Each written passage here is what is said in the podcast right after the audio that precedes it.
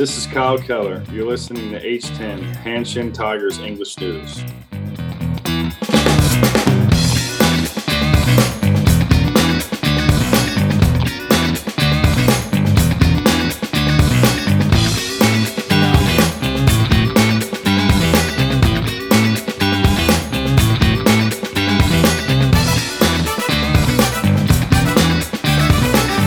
Thanks, Kyle. We're back with a fresh episode just for you, Hanshin Tigers fans. This is H10 Hanshin Tigers English News. Welcome to episode 166 of the show on this cool, chilly February morning. It is the 22nd, by the way. And I'm the founder of H10 T-Ray. And joining me from someplace much warmer than where I am is Sanjay. How you doing, brother? Aloha, brother T Ray. I'm doing very well, thank you. It's also not that hot here, but at least it stopped raining. Winter, uh, February is the winter and rainy season here, and we've just had a ton of it. So happy that it's not raining anymore. There you go. And we are less than a week away from the end of spring training, which means that the boys are going to be coming back to mainland um, very soon. Well, on today's show, we are going to recap some of the spring scrimmages that they've had. And also, you're going to get to hear an interview that I did with Kyle Keller uh, about a week and a half ago. So, are you ready for your required dosage of Hanshin Tigers dopamine? Bring it on. Good. We are too. It's time for some rumors and news. Rumors and news. Rumors and news. So let's start things off right away, Sanjay, with the import report. I need a jingle for that, don't I? All right. So, yeah, that's a nice ring to it. well, paging Jimbo, paging Jimbo. Well, we're going to get a bunch of new jingles in here, hopefully. So, with the imports, we have five on the team, as you all know, and we're going to start with um, maybe we'll start with uh, the more controversial one. I don't know, with BK Brian Keller, um, who has has thrown some uh what would you call them like sim games i guess Sim- or like yeah, live batting practice whatever not really sure exactly what they what they titled it but um he didn't do particularly well and okada our manager um as we mentioned before hitting record he tends to talk to the players via the press or via the coaches. And so he kind of let some stuff out with the press saying hey you know what? If you're not going to be thrown in the bullpen that much you're not getting into that rotation. Oh my right? He kind of like, i don't know he used the kind of like a little bit slightly derogatory you term um in japanese. But uh, he really doesn't sound very happy with what what bk is doing. And then um so that was the 20th i believe that bk didn't have a particularly good uh session and then the 21st which is the day after he didn't go to the bullpens for some further practice which of course is going to infuriate the manager even further. But BK himself said, well, you know, in America, um, the day after I throw a game, I don't pitch. I don't go to the bullpen at all. So I'm just kind of following my routine and things are going well for me. I think that, you know, I'm I'm slowly ramping things up. But is that ramping up going to be enough to appease the manager and to give him a decent shot uh, once the games actually start? What do you think? Yeah, well, there's a backstory to this, right? And that that wasn't the first time when Okada was uh, lamenting the lack of bullpen sessions by BK to begin with. It was from Sure. before that. Uh, so he had already spoken to via the press once before, and yet it hadn't changed BK at all. And then, you know, to add insult to injury or to pour salt on the wound or whatever it is, um, this happened just the last couple days. So that's not a good, healthy start, I don't think. But by the same token, they weren't really being fair. I saw some of the clips of when BK was pitching, Mhm. and they said that he had given up three hit-like hits that you know they claimed that would have been hits. Yep. I looked at them. It's like, no, one looked like a grounder to second base, and one looked like a grounder to shortstop. You know, I don't know because they said there were three straight, and of those, I, I think only one was a legit, easy to see hit.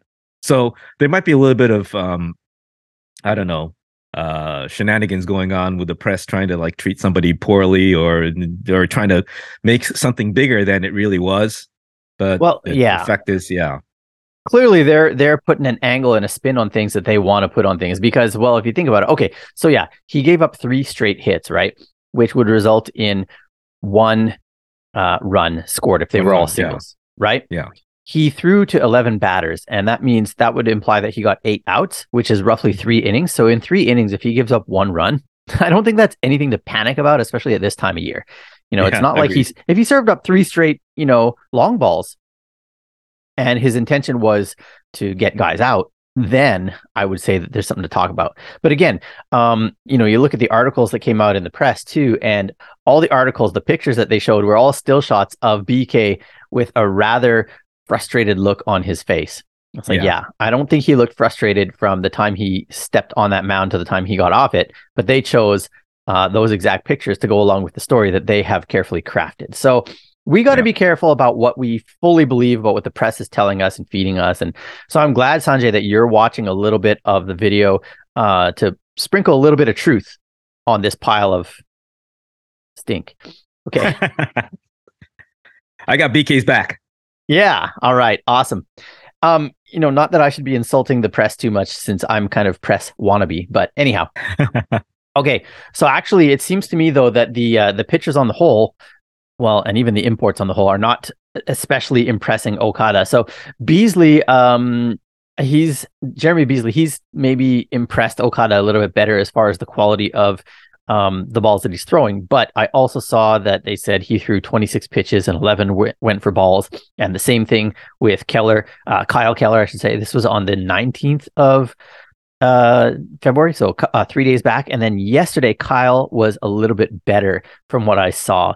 Um, but again, we're talking about guys throwing BP or sim sim games, whatever it might be. It's really hard to tell for sure um, you know, if they are going to be on fire when the season starts or not, or if they're going to play out well or not. But uh, on the whole, I don't know. I feel like Okada is definitely um, he's staying true to his word. He's not going to give the foreign players preferential treatment. If they are not ready, they're not ready. They won't play. It seems. Yeah, that's fair though.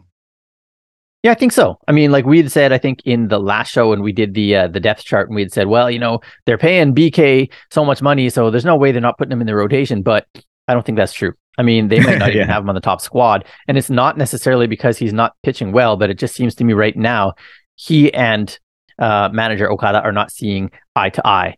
And that is going to obviously cause some problems and some hesitations. And we'll talk a little bit later about who might get that number six spot because there was an article about that as well. Let's talk though about our two import hitters, neither of whom is in the good books with Okada either necessarily, because both of them got hurt. hmm Now, neither of them is uh, supposed to be a very you know serious injury, but um, Noisy hurt his back on the 16th of February, so about a week back, and uh, he apparently will not be put into any games in Okinawa. We've got three games on the docket um, tomorrow, and then on the weekend, Saturday, Sunday, but he won't be in any of those games. Um, he said he's doing okay, he's improving, but you know Okada has just said like there's no point in rushing him back at this point, so we'll just take him off uh, out of the lineup. You know, he'll do his own thing and make sure that he's good and ready when we get back to mainland. Right. And uh, I I can't argue with that. I think he's right. Well, I mean, there's still there's still a whole month after they get back to mainland before the season starts. So Yeah, yeah, exactly. there's absolutely no reason Yeah. to to push him right now. On the But other he hand, did um, say, yeah, oh sorry, go ahead. yeah, he did say though, and I think that's where you're going to go next anyway. But um, that the number three stop spot will go to uh, Mieses for tomorrow's game. Yes, that's exactly right. So Mieses hurt his left ankle on the 19th, but I guess he is doing well enough that he will be the num in the number three slot uh, starting tomorrow's game against the Chunichi Dragons. So at least for now, he's doing well enough to see some game action. Hopefully, um, he doesn't re-aggravate uh, the ankle. You know, we've had issues with foreign hitters and leg injuries a la Jeffrey Marte um, from 2019 through 2022, pretty much the whole time. He was like a Mhm. ticking time bomb. Um, and we hope that Mieses doesn't follow that path as well. So we'll see how he does. All right. Um, in other news, I guess we can go to some position battles and um, let's talk about the sixth man in the rotation. So as we know, um, the the front five, if you will, are going to be Aoyagi, Ito, Nishi, Nishi, Saiki. Those guys have pretty much locked down their spots, barring any kind of injury or illness. The number six slot it looks like right now the upper hand is going to a couple of lefties who might kind of combine, maybe throw every other week or something like that to be the sixth man in the rotation. And that would be Iwasada, who's been uh, in the bullpen the last three seasons, but was a starter prior to that. Um, and he's like a 10 year veteran of the team. And then also Otake, whom we got in the uh, the active players draft this past offseason. He's a lefty that came over from SoftBank, and he's really impressed as well. So there's a good shot for either of those guys to be that number six starter. Any thoughts on those guys or anyone else that might be vying for that spot? Yeah, so Okada had kept talking about the need for a another lefty arm, and then he had a couple of good options in Sada and uh, and Otake, and Otake really actually did look good, uh, at least in the clips that I saw. Kept the ball really low, um, and you know what's with it, all these SoftBank rejects that we you know seem to have a good good idea, a good good reaction to. Um, so I'm thinking that he might even get the nod before Iwasada when all's said and done. Yeah, you know, um, Okada does seem to have a fondness though for the uh, the quote unquote veteran Tigers players though, like with Iwasada, and he's like, yeah, he needs to be back in the rotation, and then Takayama, oh, he needs to get another, sh- not needs to get another shot, but like he's good enough to to be a starter again. Meanwhile, he hasn't played in like four years, pretty much, right? Um, yeah. And then even Itayama, who's looked good. So all these guys that we drafted in the Wada and Kanemoto era seem to be getting a second wind and a second chance. Um, but yeah, Otake definitely kind of fits in with a lot of these other guys that we've brought over from uh, the SoftBank camp and uh, turned into solid Hanshin Tigers pitchers. Mm-hmm. Um, the other major position battle, um, I guess right field is another one where we could probably do a whole episode on that. But I want to talk a little bit about the shortstop battle as well, because Kinami has looked quite good um, so far this spring. But actually, so has Obata. I think Obata has really impressed on defense. Um, Kinami has been decent on defense, but much more lively at the plate. And as we know, though, Okada has basically said about the shortstop, he doesn't have to hit. Hitting is not his primary job. His primary job is to play solid defense. If there's any hitting that comes with it, that's just a bonus. But uh, yeah, that's what he has said, and that's what it looks like so far. Really, I mean, neither of them is the clear favorite still, but I, I would say maybe Kinami's got a little bit of the upper hand right now. What do you think? Well, because um, and you're absolutely right about what he had always been saying about the shortstop being glove first, bat second. But when he when Kinami went four for four the other day uh, mm. in that huge win over Rakuten, was it? Uh, against um, Samsung, yeah.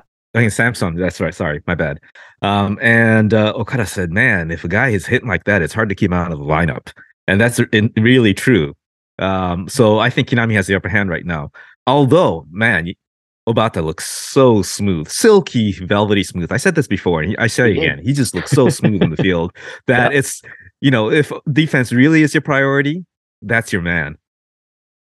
Yeah, um, he's got much better range and probably is just faster. Um, yeah. not only getting to the ball, but even getting the ball out of his own glove and to the second or first baseman. So it's going to be interesting. But you know, um, I'll probably pick on Okada later in the season about this, but he's kind of said glove first about shortstop and catcher, and he's also anti DH. So that basically means he's willing to duke it out with a six man, you know, batting lineup. In essence.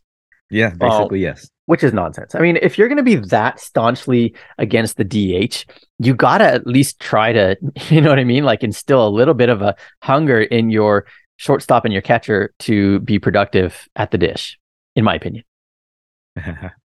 we shall see.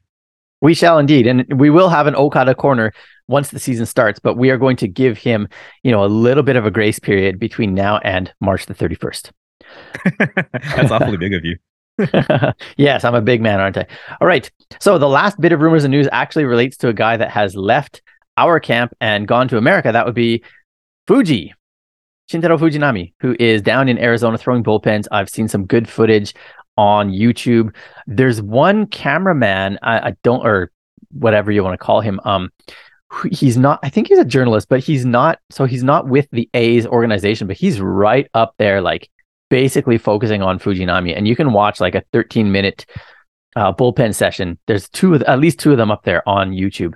Um, you can watch the whole thing. You can see him talking a little bit with the coaches and talking through his interpreter, Issei, And uh, so, yeah, it's pretty cool. It's good to see Fujinami in a different uniform and watch him. I don't even think I watched his bullpen this closely when he was with the Tigers. So it's fun to see him doing it with a different team as well. I also saw a little Instagram clip, I think, of him signing, uh, autographing uh, baseball caps for little kids after a session or something. That Oh, sweet. cute. Nice. Yeah. Yeah. that's great. Um, and I've seen, you know, like he he definitely is leaning on Issei quite a bit. And I I heard one of the coaches saying something about uh what was it? Uh, there's there's the Porsche and there's the Honda, and he's talking about like how when you step on the gas for a Porsche and you step on the gas for a Honda, and he was trying to make some kind of important point with Fuji, and I was like, man, the interpreter's got his work cut out for him because using analogies you know to someone who doesn't speak the language m- puts some pressure on the interpreter to make it clear in japanese as well That's true, isn't it? so Gambare Issei. yeah you can do it buddy. Hope you're listening. Okay before we get into some recap and let's do some shout outs to our patrons. And you can join the patreon family at patreon.com slash the hanshin tigers. And for as little as two bucks a month you can get a shout out on every single podcast. But there's all sorts of different tiers. If you're interested in other goods and services from h10 that's your one-stop shop right there. So let's thank tokyo swallows podcast anita ian hadel joe in wakayama jamie owens shane barclay tom zilla rick silvers fran in the uk doug in the netherlands and mario i think in the usa this podcast is only possible thanks to you Thank you, patrons.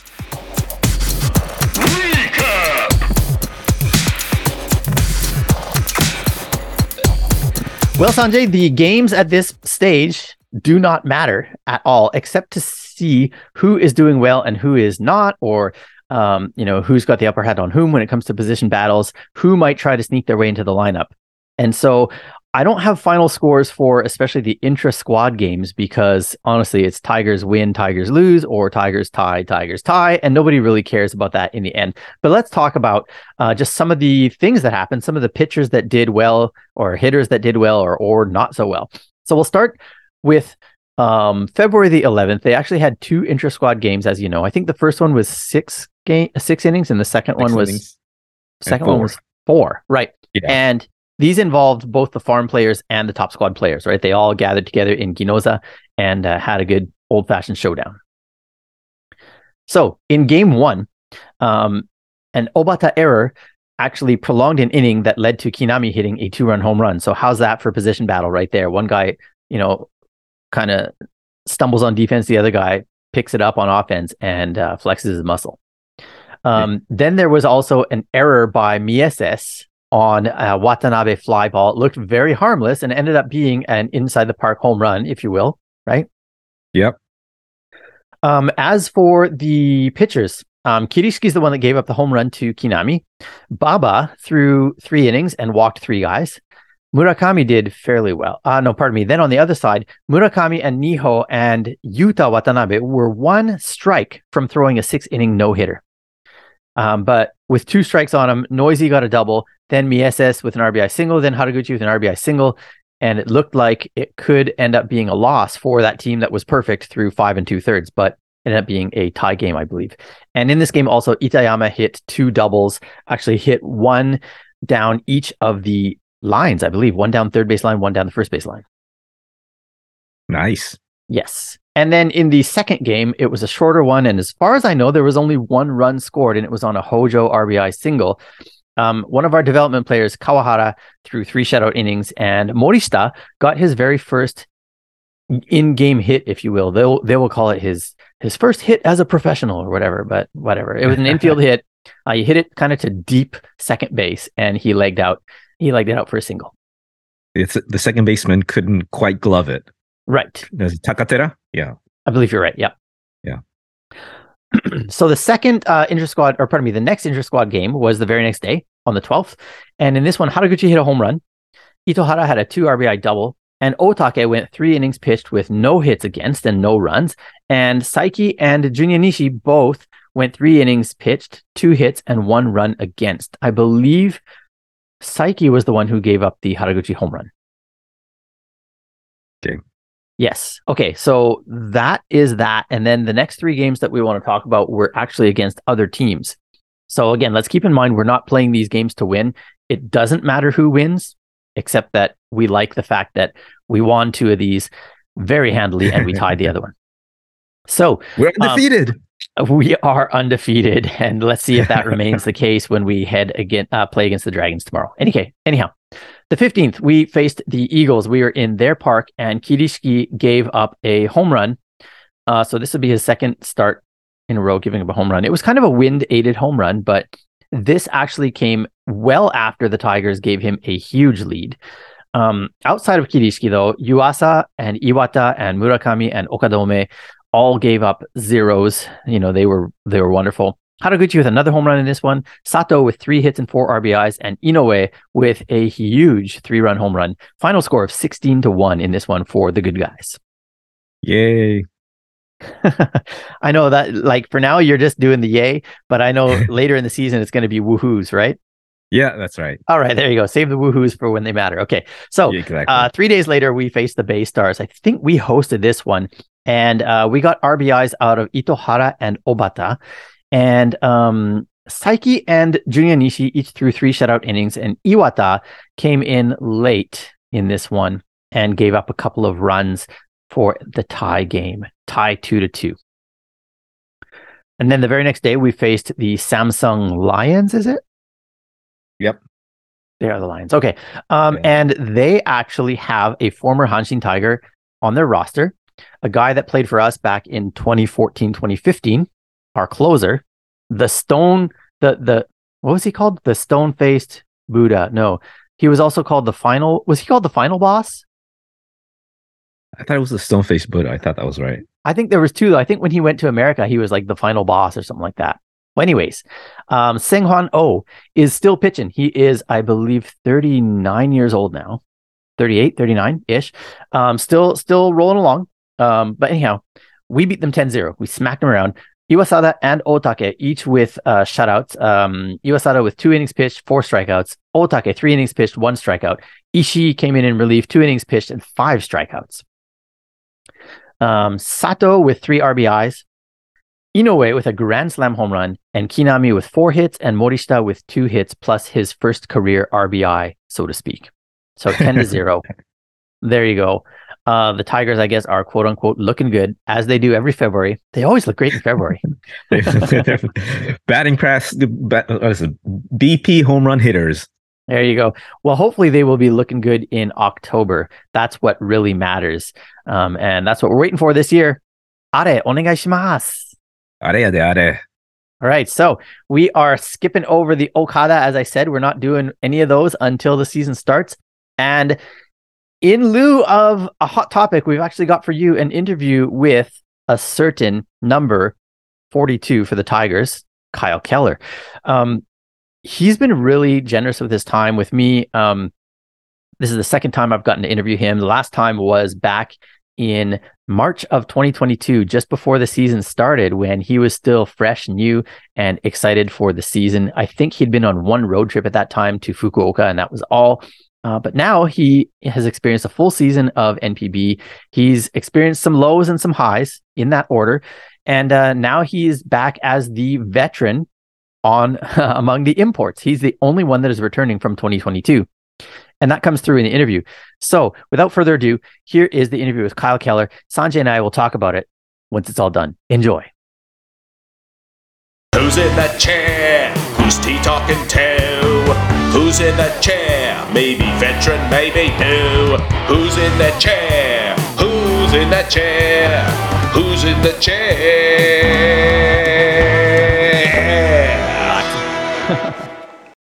All right, cool. Well, ladies and gentlemen, uh, it is our pleasure once again to have with us on the show for the second time ever, number 42 for the Hanshin Tigers, relief pitcher Kyle Keller. Kyle, thank you once again for joining us today. Appreciate it. Thank you, Trevor. Uh, it's a pleasure. So let's get started. Um, we are on February the 13th right now, which means that camp is almost half done. How are things going so far for you down in Okinawa? They're going great. You know, uh, haven't pitched live yet, but um, that'll be coming up on the 16th. I'll be throwing up sim game, and then I'll be getting into a game shortly after that. I don't think we've quite settled on a date yet, but um, it's all coming. So I've just been enjoying you know, seeing the guys again, getting around the guys, hanging out with my friends from last year, and uh, you know, kind of trying to show the new foreigners the uh, the ropes a little bit. Even though camp's a whole new thing for all of us since it's my first one, but just you know, trying to help them out as much as I can, and uh, it's been great so far. Who are some of the guys that you uh, were excited to catch up with and have so far? Um, a lot of the bullpen guys, we got real close last year. So, um, you know, most of my bullpen guys, Atsuki, Amachi, um, know, most of those guys, Sada.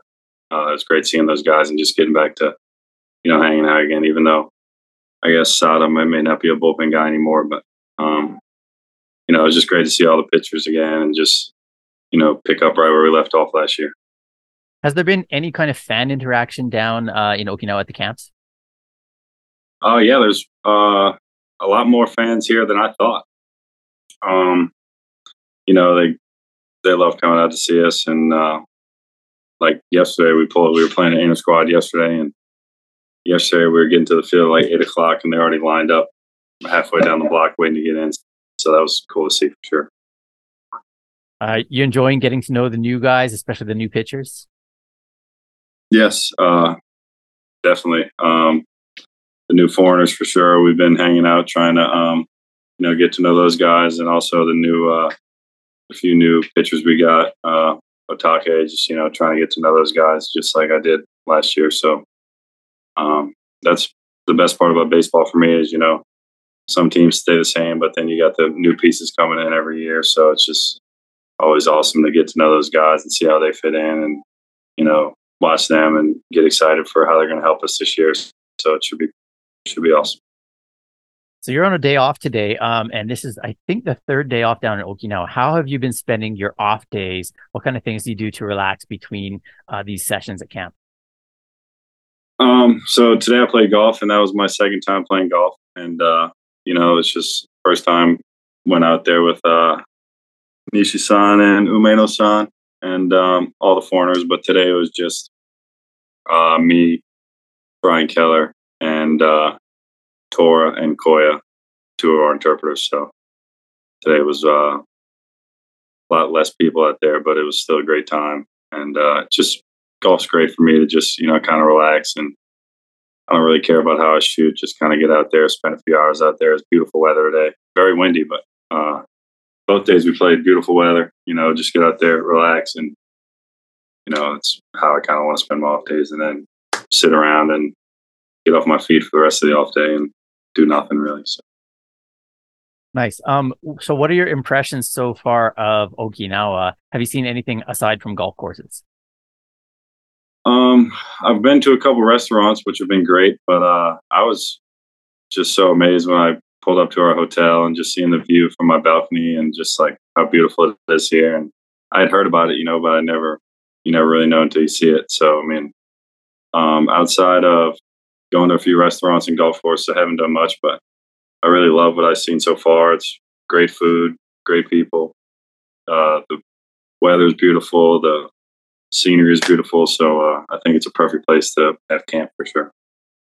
Good way to end the off season and head into the new season. Let's talk a little bit about your off season. What kind of things did you do in the off season, either baseball related or otherwise, just to unwind?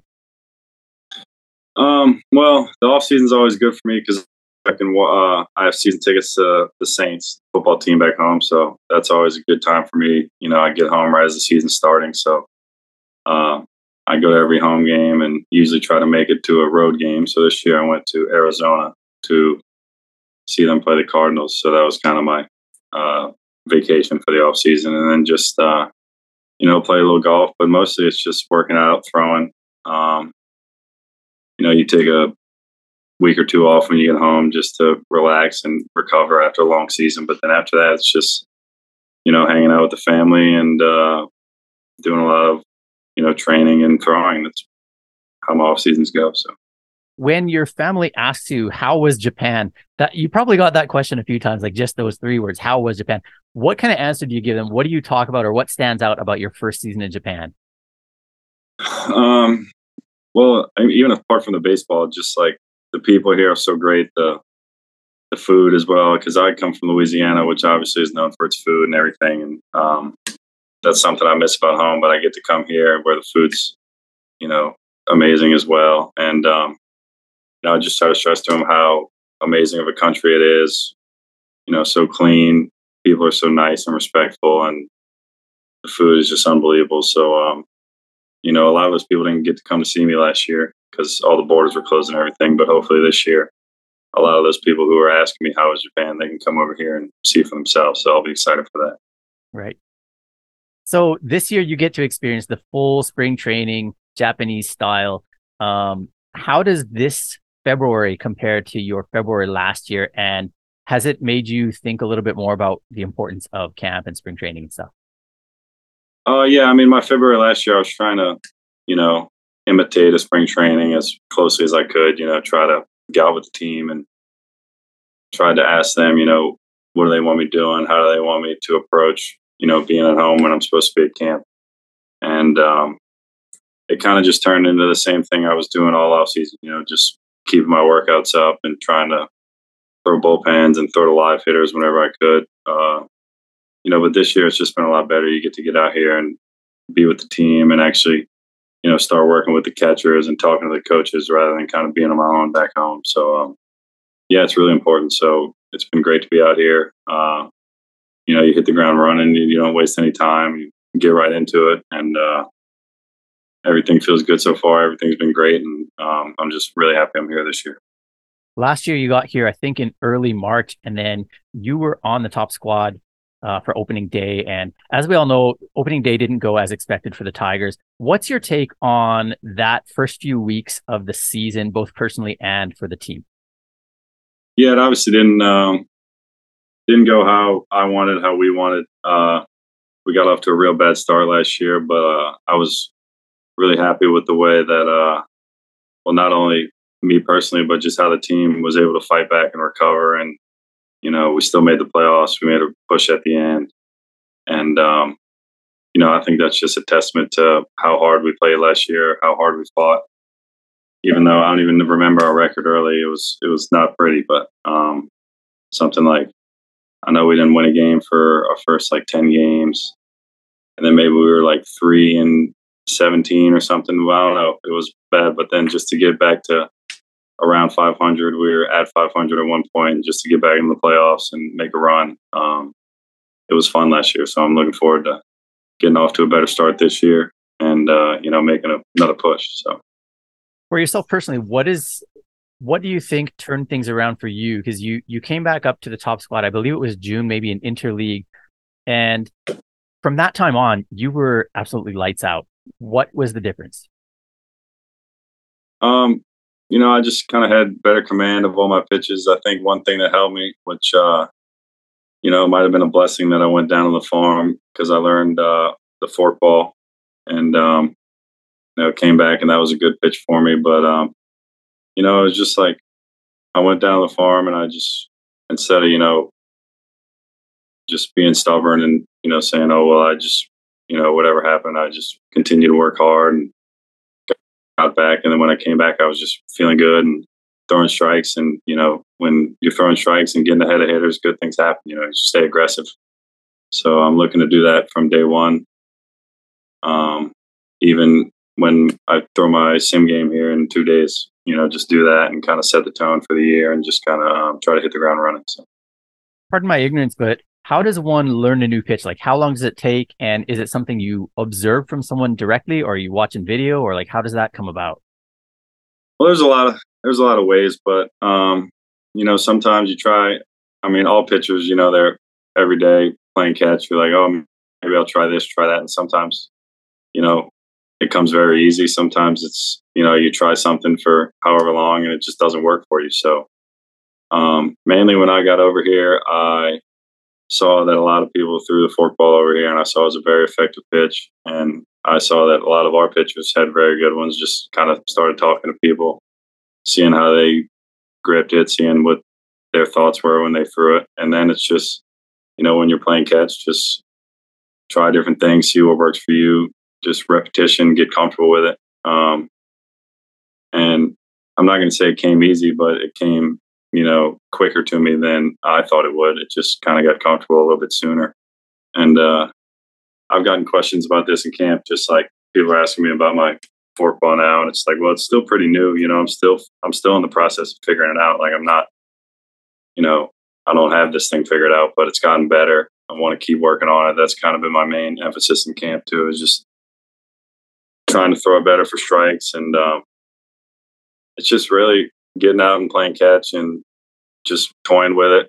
You know, it could be as simple as you know moving the ball just like a little bit this way, a little bit that way, and just you know seeing what works, trial and error, and um, that was a lot of what I was doing on the farm last year. Just you know going on the mound, throwing some pitches on the mound, seeing how it feel. You have some good days, some bad days because it's a brand new pitch. You know, when I first started throwing, I was like, I don't know how I'm ever going to figure this thing out. I mean, it just feels like it's so foreign to me. But the more you work on it, the more you throw it, it becomes a little bit more comfortable. And then you know, you're like, oh, man, I might have this thing figured out. So it's just a lot of trial and error, repetition.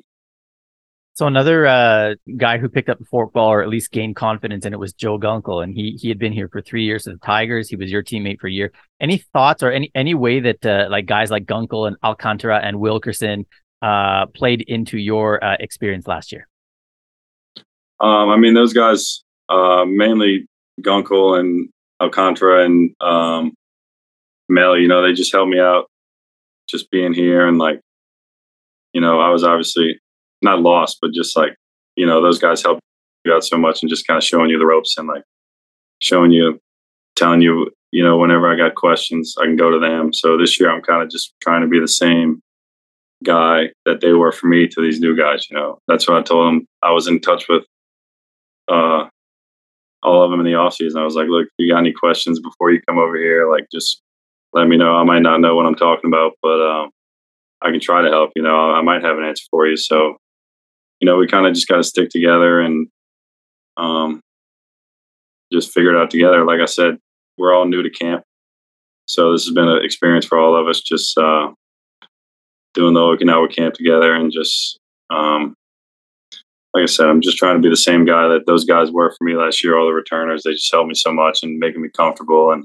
you know, if you need anything, or like just as, as simple as like, look, here's a good place to eat on the island, or like, you know, so I was just trying to do the same thing for those guys this year. What are your impressions so far of Brian Keller and of Beasley? Oh, they're great. I've uh, I don't play catch with either of them, but I've watched their bullpens, and um, I'm really excited about them. None of us have thrown live yet, but I'm looking forward to, you know, seeing them in the live action. And, um, you know, we've all been working hard, and uh, I'm just really excited to see those guys pitch and see those guys help us win games this year. So um, it's going to be great. They're really good pitchers. So. So. we've got a new manager this year uh, compared to last year in Okada. Have you had any interactions with him, and what are your overall uh, thoughts about him, as well as like any new pitching coaches that you have this year? Well, uh, as far as the pitching coaches go, I was lucky enough to have those guys on the farm last year, so I'm familiar with those guys, and uh, they know me, I know them, so that's good. And then Okada-san, um, I've talked to him a few times, but you know, uh, you don't really get too many chances to talk to him. He's always busy during camp and doing his own thing. So, uh, you know, just really trying to, you know, earn his respect and earn his trust. And that just goes by, you know, coming into camp, working hard, showing how hard I worked all off season. And when it comes time to pitch in the games, you know, just like keep doing the same thing I'm doing and it'll all, it'll all come together. So. Have you had any talks with Jeff Williams? Yes, uh, he actually just left town yesterday. Oh no, this morning. Um, said goodbye to him last night, but uh, he was great. He came in, helped us all out. Uh, same thing as the foreigners last year. You know, if you got any questions, come ask me. Um, he's been here before, pitched here at a high level, um, and he actually went to the same school as me, uh, same college. So uh, he is my senpai for sure. And uh, so now I got his number, and you know, told me to reach out whenever I need him, and I'm sure I will need him at some point for any reason. So uh, it was great having him here. I wish he could stay all camp all year. I wish he could. I wish he would never leave, but it was great to have him here and just you know bounce some things off of him, talk pitching with him, talk you know just life, life in Japan with him. Uh, he was perfect for all of us. For me, it was great to have him here, and it was sad to see him go. But um, he's heading to Australia uh, for a few weeks. So he's going all around the globe, Arizona to Okinawa to Australia, back home in a few weeks. So, sure have a great time. Nice, nice. Okay, uh, let's reflect back a little bit on last year uh, some more. What was your favorite road ballpark or your favorite city to visit uh, on the road there last season? Favorite road ballpark? Um, I liked. I'd probably say Mazda was probably my favorite road ballpark, just because um, you know it's got natural grass. Um, um, kind of reminded me of a Americanized stadium a little bit more. I thought it was a beautiful stadium. Um, you know, I don't, I don't especially like playing on turf fields, um, and there are a lot of them here. So I like uh, Koshien and Mazda a little bit more than the others. Um, also, those are two more pitchers ballparks for sure. Um, the other ones play a little bit smaller. Um, and as far as the cities, I didn't really get to do much last year, just with all the COVID restrictions and weren't really allowed to go out much. But um, I mean, Tokyo, obviously, very cool city. Yokohama is another one that I'm um, excited to just go there this year and kind of do a little bit more exploring and looking around. And just this year will be cool just because I think I'll be able to go out and do more and uh, won't be as much trapped in my hotel as I was last year and just not really doing much. So, uh, and just, just me being here for one more year, I'm a little bit more comfortable, you know, going around doing stuff. As of last year, I was kind of wide eyed and not having um not having really any clue where to go, what to do. But um I'd say Mazda for a ballpark in Tokyo City. Sounds good. Um, any memorable uh, mounds for yourself or particular games for the team that uh, stick in your memory from last season? Mm, there were a lot of them. Um, I'd say most memorable game for sure was the game three of the um, the climax semifinals. That was a fun game. I mean, um, it was tight the whole way. Of course, it's a must-win game, so we were doing whatever we could to you know pull it out, and um, we got in that jam at the end, and Atsuki gets the double play to end it. Obata throws it home. We get the uh, four two three double play. Um, and for a mound, you know, I I really enjoyed my uh, probably my first my first save at Koshien was probably my favorite one.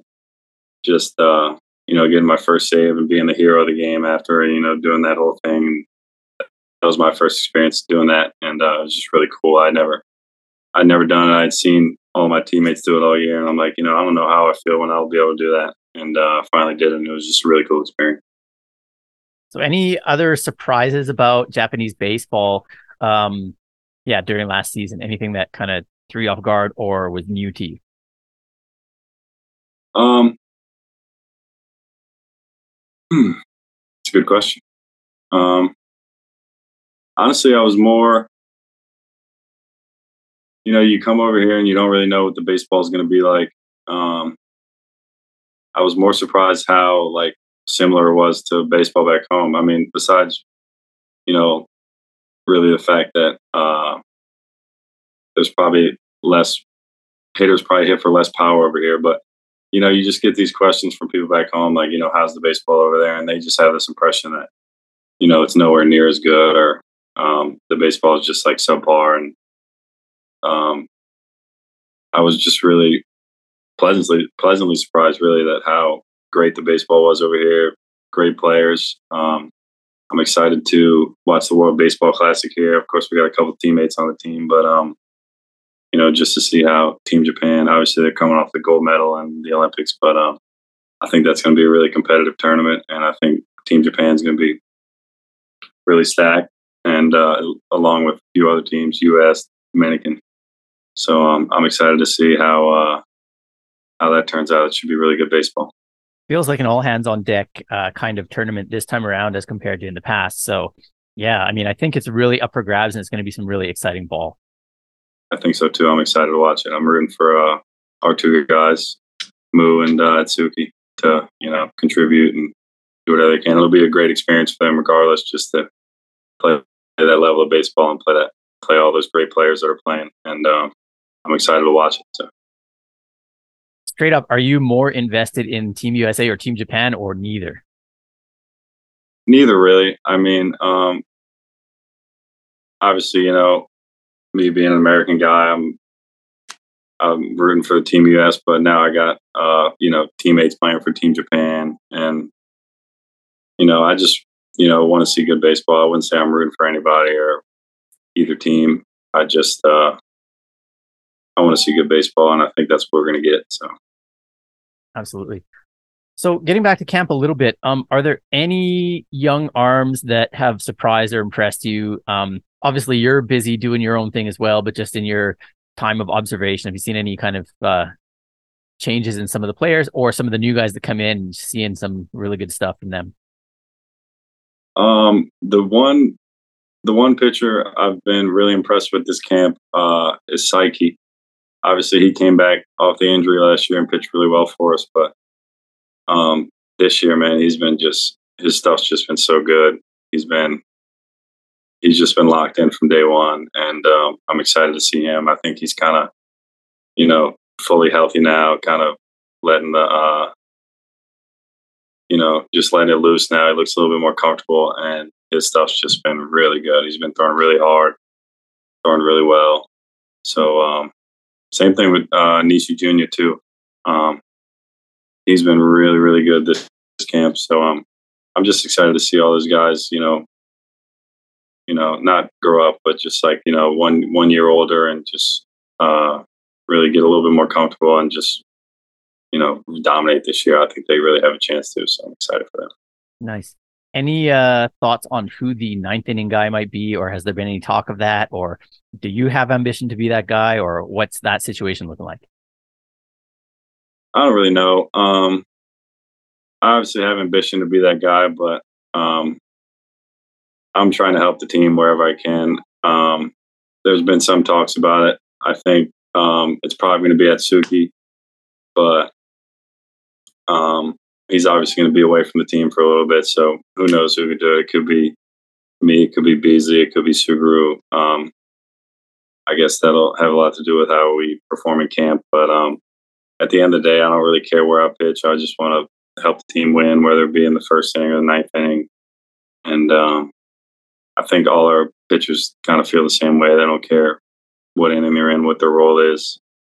Just, you know, when I get the ball, when he gets the ball, we're just going to try to throw up a zero and pass it on to the next guy. So I think that's part of what made us so good last year in our bullpen. It's just um, we had so many, we were so deep, we had so many good pitchers, and it was just like, you know, whenever whenever we get out there, it's like throw a zero up and pass it on to the next guy, and that's usually what we did. So um, I think it'll be a lot of the same this year. Who knows what the roles are going to be, but um, I'm excited to see how that plays out. But at the end of the day, you know, doesn't really matter to me where I pitch. I just want to contribute somehow. So.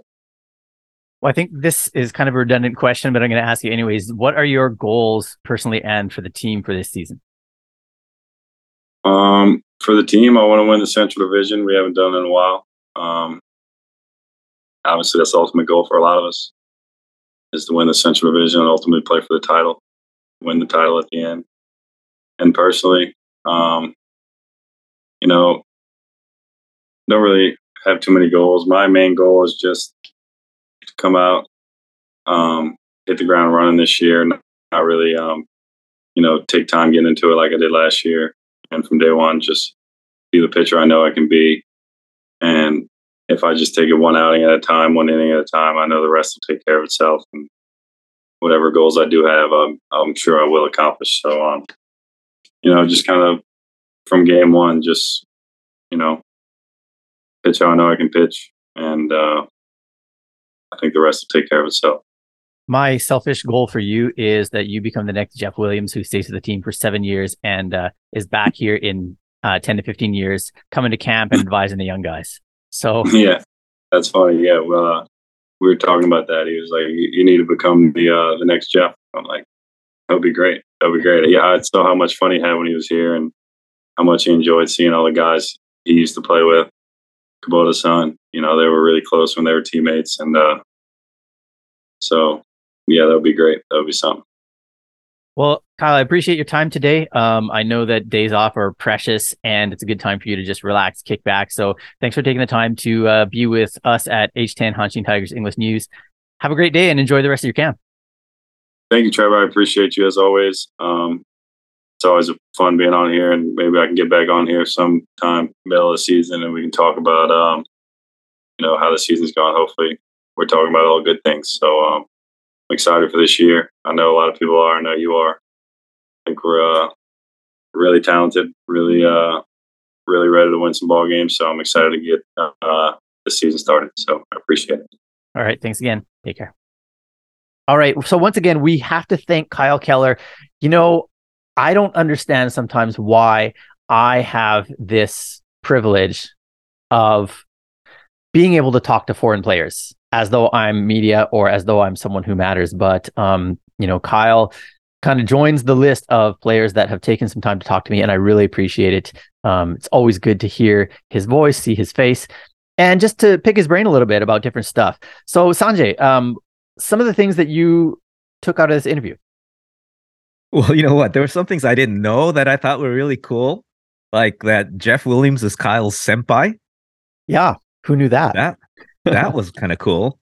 And I thought it was uh very uh cool. Did he, he did he call Nakano Moo? Like Yes. is that his nickname? Well, I heard someone else. I heard another moo, right? Japanese guy call him that the other day too, in an interview, and I was like, "Huh."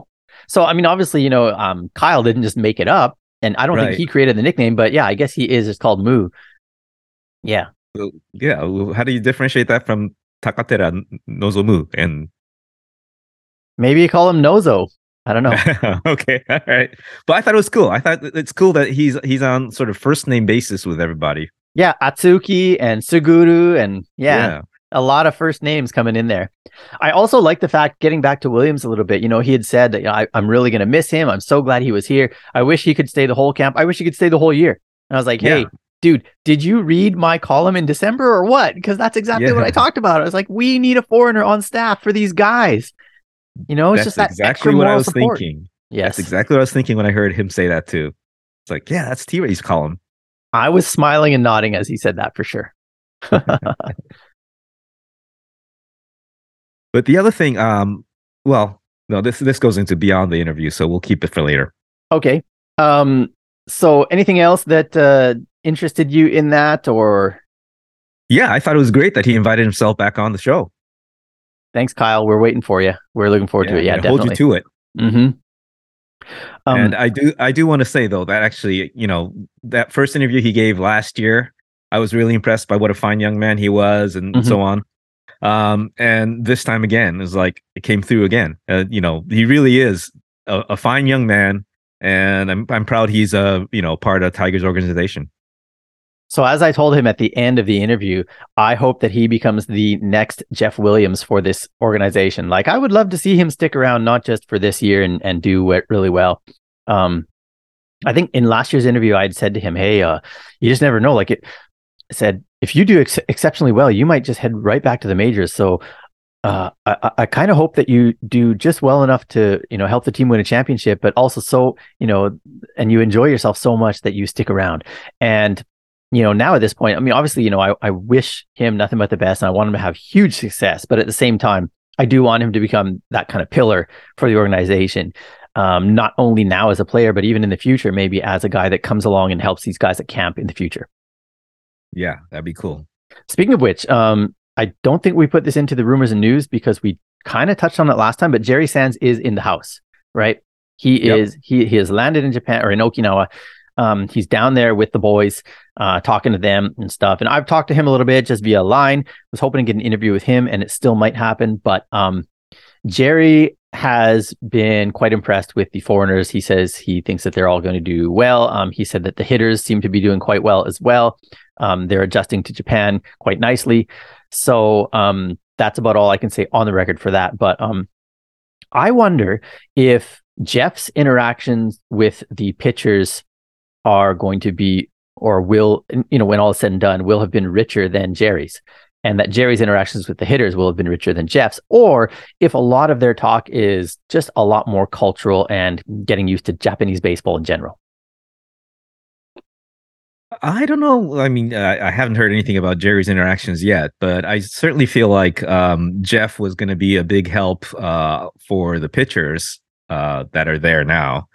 Um, as far as Jerry goes, uh, if you watch any of the videos that I've posted up on the um, H10 page on Facebook and so on Mhm. um, from Torabang, um, then you'll see him hanging out at the back of the batting cage, um, watching all the hitters, uh, and you know, once in a while making some commentary, um, sug- making some suggestions, whatever. Which is what he does Yeah. best. He, he used to do that when he was a player, um, you know, offering advice, and I'm very happy that he's there doing it now. So that's the interesting thing. We, we've kind of meandered off of Kyle Keller here and talking about uh, Jerry a little bit more, but that's the interesting thing about Jerry as well is that you know he's he's a, not a coach for the team. He hasn't been hired to coach, and so actually this is something maybe I can maybe I can share. And if he comes and joins us at some point, um, he can share it as well. But he's kind of said like. I'm trying to be careful about how much advice I give or how much I go and talk to the hitters because that's not my role. And they do have hitting coaches. So he doesn't want to step on their toes. Right. Mm, So it is a little bit of a delicate situation in that, you know, like Imaoka and Mizuguchi, I believe it is, are the hitting coaches for the top squad. And he doesn't want to go in and contradict anything they've said, nor does he want to step in and be like, ah, I got this. This is my guy. Right. Even though he does have that prior connection with Sato, especially, um, that I'd love to see Right. Continue. interesting. Yeah. Yeah. Yeah. So Kyle, though, yeah, I mean, one one more thing we can touch on um, because it relates directly to what's going on on the field is that you know he had said that, um, of course, he has a desire to be the ninth inning guy, but he's also comfortable just doing whatever it takes to win the game. Yep, true team player. Indeed, yeah, and I mean, like he mentioned, you know, he thinks it's going to be Atsuki, right? It's going to be Yuasa, um, Mhm. eventually, and that in the meantime, one, you know, until Yuasa comes back from WBC, um, it's hard to say who it's going to be, but it could be him, it could be Bees, it could be Suguru, right? Iwazaki, and Yeah, he said Zaki, probably yeah. any of them would be comfortable and competent at the job. I tend to agree. Yeah. So I'm feeling pretty good about uh, the bullpen, and especially with uh, KK's presence in there, um, him plus Bees, plus Yuasa, plus Iwazaki, plus Ishii, who has impressed uh, plus Hamachi, you know, plus, plus, plus. We got all these other guys. And then we've got some starters that might just get pushed into the bullpen because they're not in the rotation. We've got young guys that are, you know, bearing down and trying to get uh, playing time. So you wonder about guys like, not that I want to go too deep or anything, but like Baba or Kobayashi, you know, these kind of fringe guys, like, are they forever fringe or are they going to, you know, make a run for one of those spots as well? Well, we'll see, but it needs something needs to happen for them to be given a chance because I think the, the guys on the top are, are the guys in the lead right now have such a such a distinct advantage. And uh, he was KK was saying the same thing you were saying, right? About Saiki being such a sort of a high ceiling guy. Yep. Yeah, I'm looking exactly. forward to that. Somebody, yeah, yeah. I, I think I'd mentioned it last time. I think he's a kind of a dark horse for the Sawamura, and that might be, uh, you know, over speaking a little bit, but that's okay. I'd rather be a little bit high on him than to be down on him for sure. So, looking forward to uh, all the noise that uh, is being made uh, out of the bullpen this year. Speaking of making noise out of the bullpen, I heard that uh, Beasley actually does a lot of grunting when he's pitching. So that's kind of an interesting little side note. Uh, we'll have to get used to that once the season gets started as well. He does. I've he, it's been uh, the his grunting has been caught on video a lot. well, he warned people as well, so it's not like you know, Yeah. it's not like he's unaware of it. So yeah, Well, Okada was the only one who didn't know about it ahead of time. Everybody else knew. all right, let's uh, jump into predictions. What's gonna happen? What's the record gonna be? What's gonna happen? What's the record gonna be? What's gonna happen? What's the record gonna be?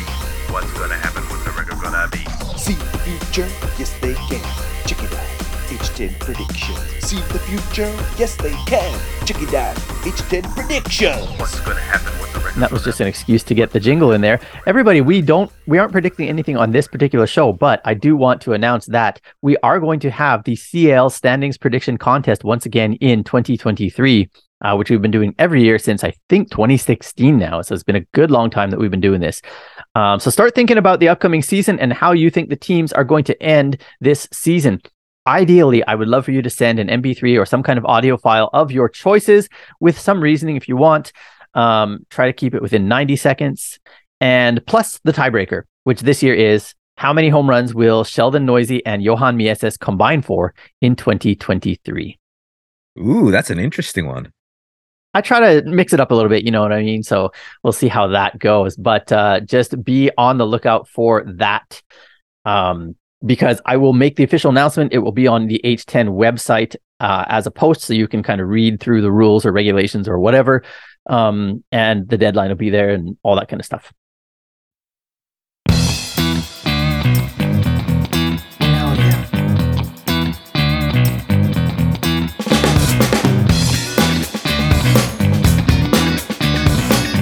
All right, well, that's a wrap for another episode of H10. So thank you so much for tuning in. I recognize fully that there is so much available to everybody out there to listen to, to watch. We have so much entertainment, you know, right at our fingertips. And if you've taken the time to use some of that time for H10, I appreciate it so much. If you have not gotten your fill of us, though, we are out there in other places on the internet, including Patreon, our website, Twitter, Instagram, YouTube, and Facebook. Those are all in the show notes. T Ray also has a daily sports column in Japanese if you want to try out your Nihongo.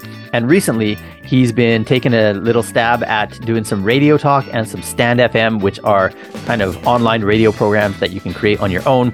Those are also in Japanese. All those details are in the show notes. Special thanks to Infraction for the theme music and show for mixing the pod for us. Sanjay, once again, thanks for your time today. Thanks for having me. As always, a lot of fun. We'll be back actually in a week's time because we've got another interview to send your way. So stay tuned for that. In the meantime, catch you next time and let's go Hanshin Tigers. 頑張れ阪神タイガーズ。あれお願いします。お願いします。